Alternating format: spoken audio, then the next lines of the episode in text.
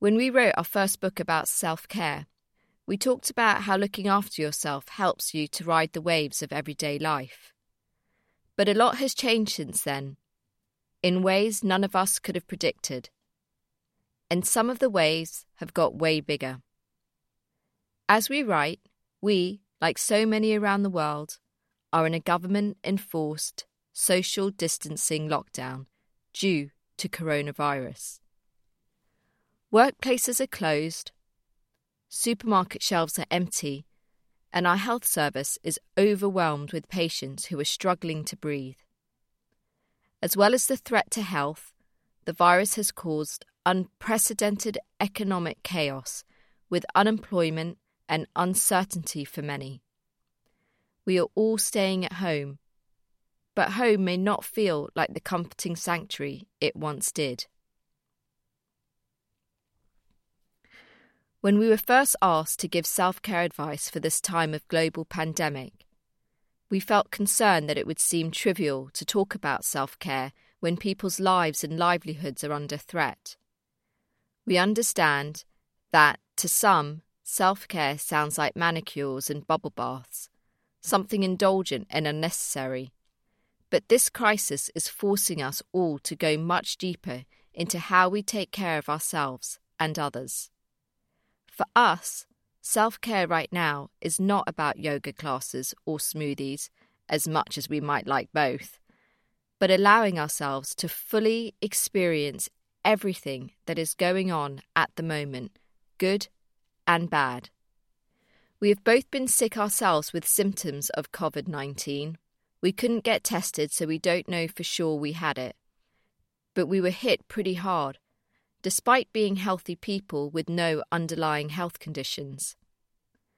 And we were self isolating well before the government asked us to, as we were concerned about being contagious. So we've had a while to think about what self care looks like when you're confined to your home, when you can only go outside once a day, when you're unable to get to the shops, when the food delivery doesn't arrive, when you've run out of what you used to think of as essentials. One message that was very clear when we called the medical advice line to ask about our symptoms was that we had to look after ourselves. We couldn't see a doctor in person, we couldn't get medication, and we had to avoid spreading the virus to others. Self care became not just a nice thing to do for ourselves, but a public service and an obligation to others. We had to think not just of what we wanted in that moment as individuals, to go outside or to the shops, but of what was best for society as a whole. We were encouraged to think not just of the self of self care, but of the collective self, not just me, but we.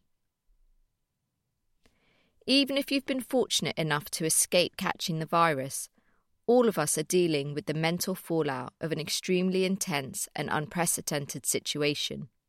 You may be anxious about your job security or the health of elderly relatives. You may have noticed old unwanted habits sneaking back into your life because of stress.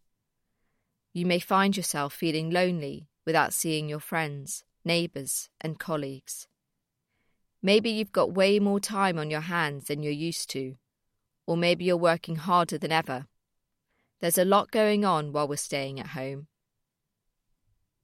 Like many of you, we found this period of time very confronting when it comes to being faced with our turbulent thoughts and emotions.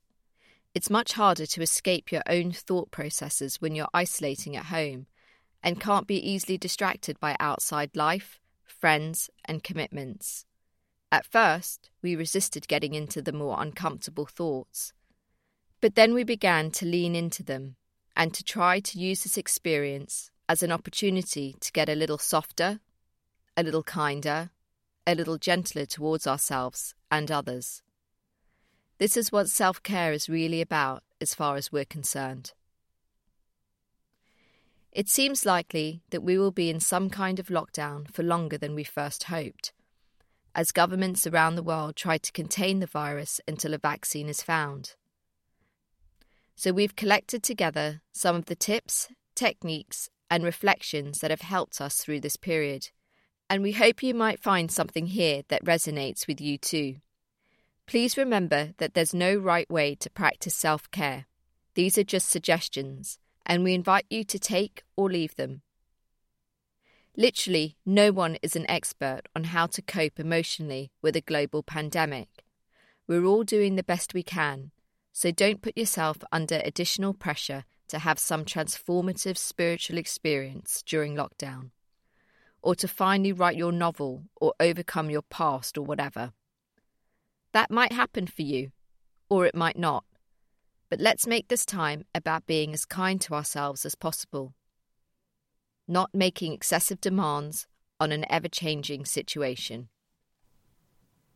We'd like to remind you that true self care is very, very simple, especially now. It's not something you need to buy or perform or get right, if all you manage in this period is to stay home, wash your hands, and look after yourself, you're already nailing it. Stay well, stay safe. Nadia and Katia.